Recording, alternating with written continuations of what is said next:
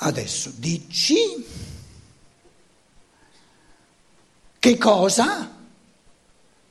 Qual è, diciamo, il fenomeno archetipico che fa ammalare il polmone e quindi tutto il corpo fisico?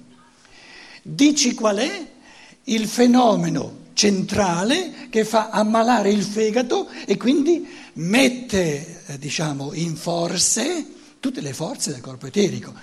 Dici cos'è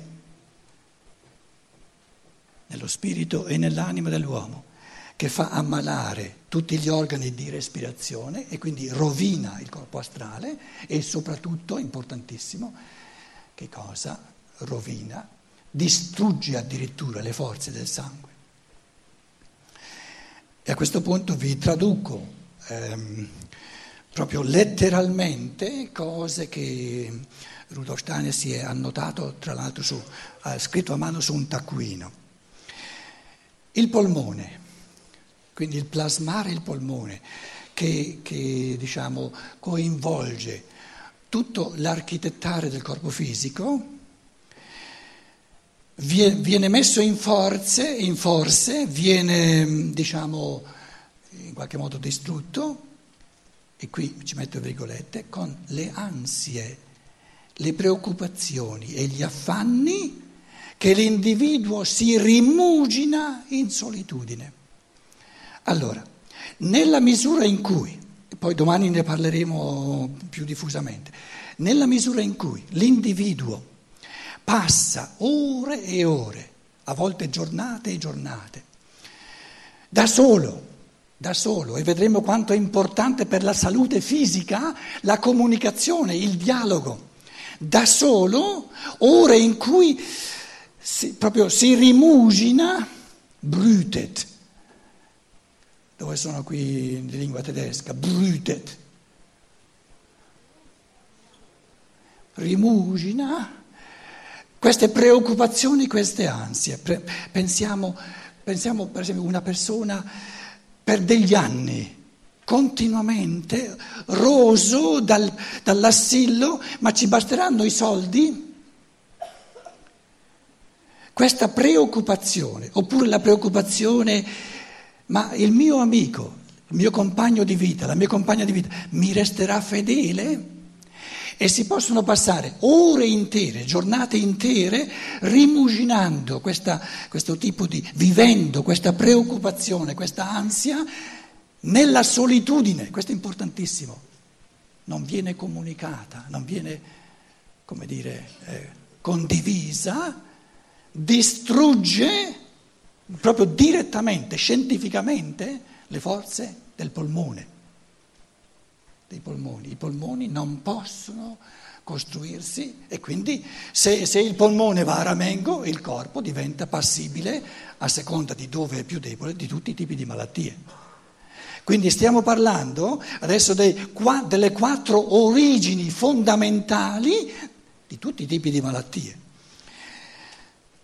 Il fegato, cioè tutto ciò che è vitale, le forze settuplici, settenarie del vitale, vengono messe in forze, vengono distrutte nella misura in cui, vi cito, sentimenti malsani, un gesunde Gefühle, l'individuo vive, sente dei sentimenti malsani di cui non ha conoscenza, di cui ignora, Steiner dice letteralmente su cui non si è istruiti, cioè si è ignari delle leggi di operatività.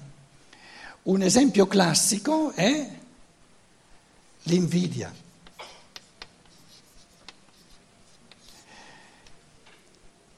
Nella misura in cui l'invidia, tante persone la conoscono, Goethe diceva di sé, beato lui, signore lui, che non conosceva l'invidia. E beh, non aveva ragione più di tanto di invidiare.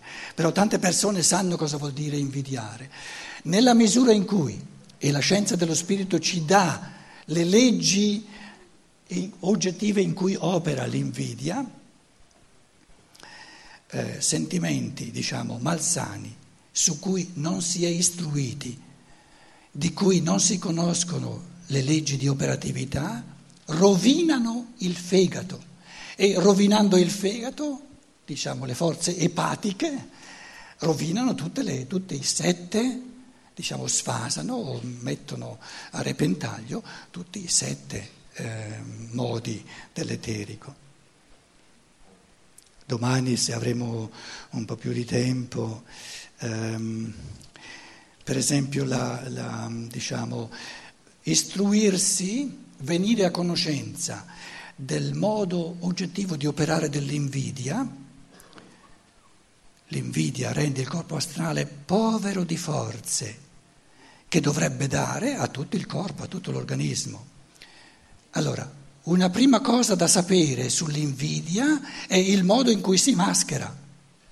Poi la seconda cosa di istruzione che la scienza dello spirito ci dà è che cosa salta fuori dall'invidia nella seconda parte della vita. E poi che cosa salta fuori dall'invidia nel corpo nella vita dopo. Adesso voi mi direte, però noi non siamo ancora nella vita dopo. E sì che ci siamo! E sì che ci siamo, santa pace, siamo tutti nella vita dopo, siamo tutti nella vita già passata, no? Allora, sono cose bellissime che ci dice questa scienza dello spirito. L'invidia si maschera perché nessuno, nessuno dice volentieri di essere invidioso una qualità non, non, tanto appetibile. Allora, come si maschera l'invidia? Con la voglia e la mania di criticare. Il criticone è un invidioso mascherato. Nella vecchiaia, colui che ha mascherato la sua invidia, criticando, criticando, criticando, mostra a 50, 60, 70, 80 anni una mancanza assoluta di indipendenza, di autonomia.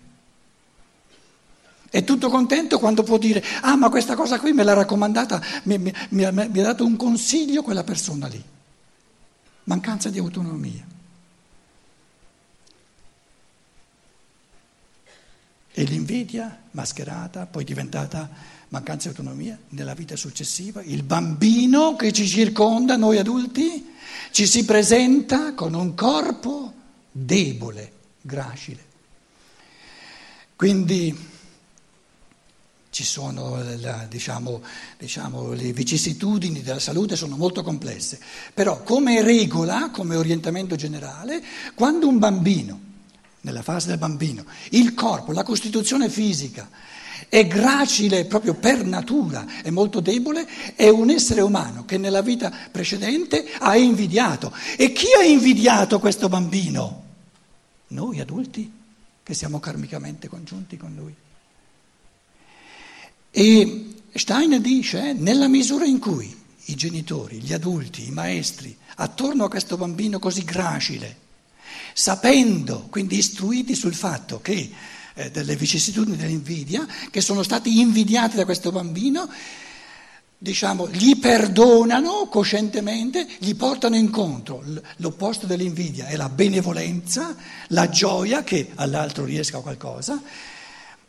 E Steiner dice, se c'è questo tipo di consapevolezza, di conoscenza oggettiva, diciamo, delle vicissitudini, del rapporto tra l'anima e la salute, ci si può proprio eh, eh, ci, ci, si può strabiliare che questo bambino, che era pallidino, gracile e, e diciamo ehm, ehm, malsano, nel giro di pochi mesi avrà delle guance belle rosse.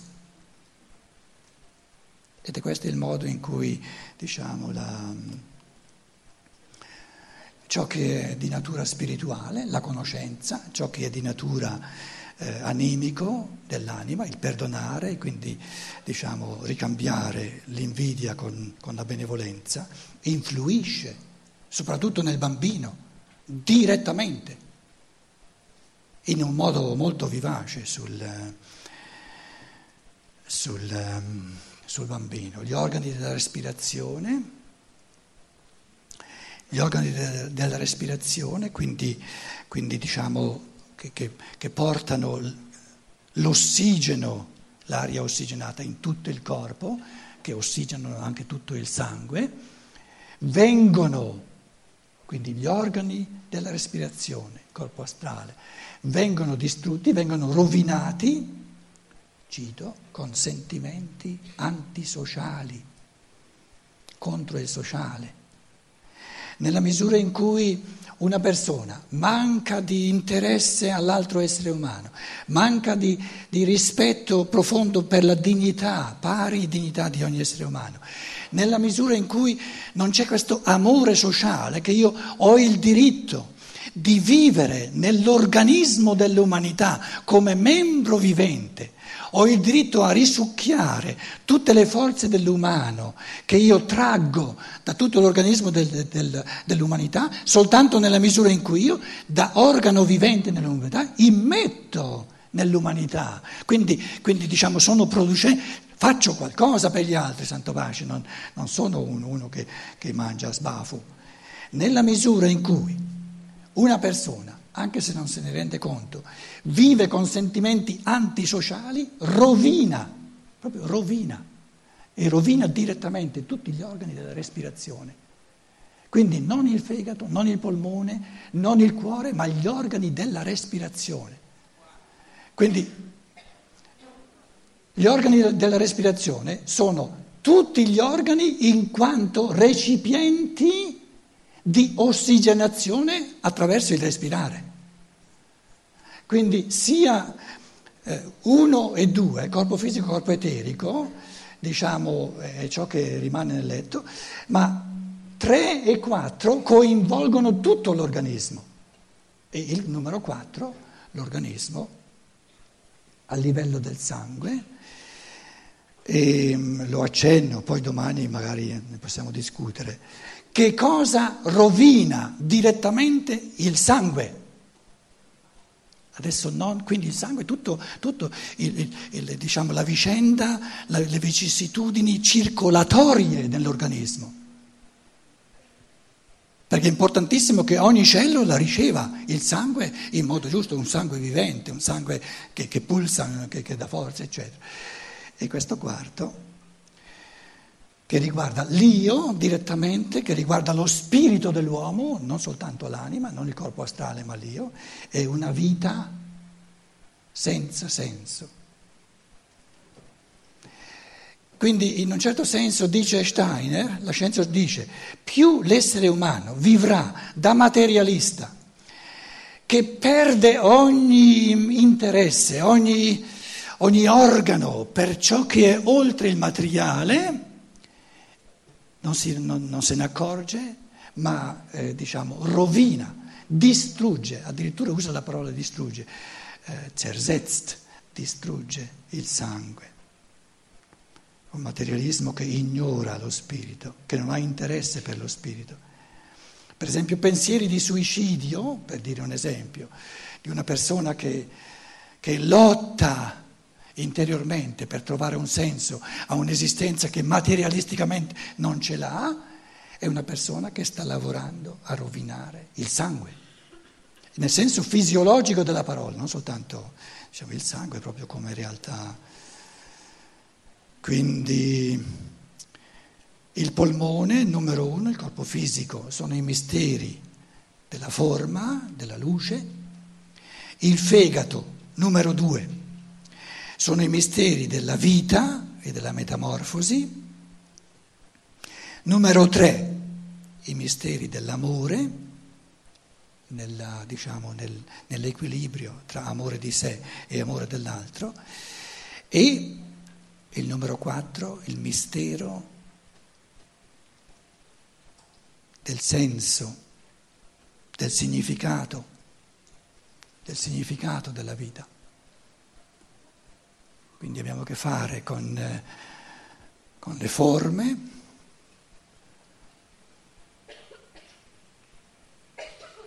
la luce, origine di tutte le forme, abbiamo a che fare, due, con la vita,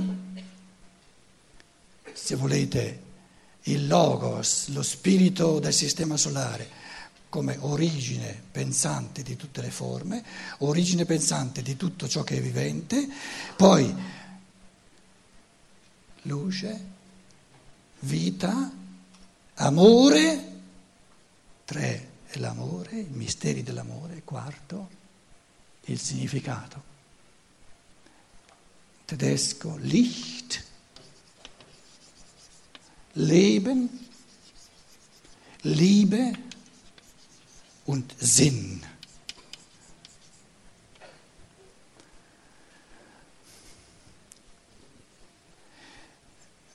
Grazie per la vostra pazienza con me. Facciamo 5 minuti di pausa.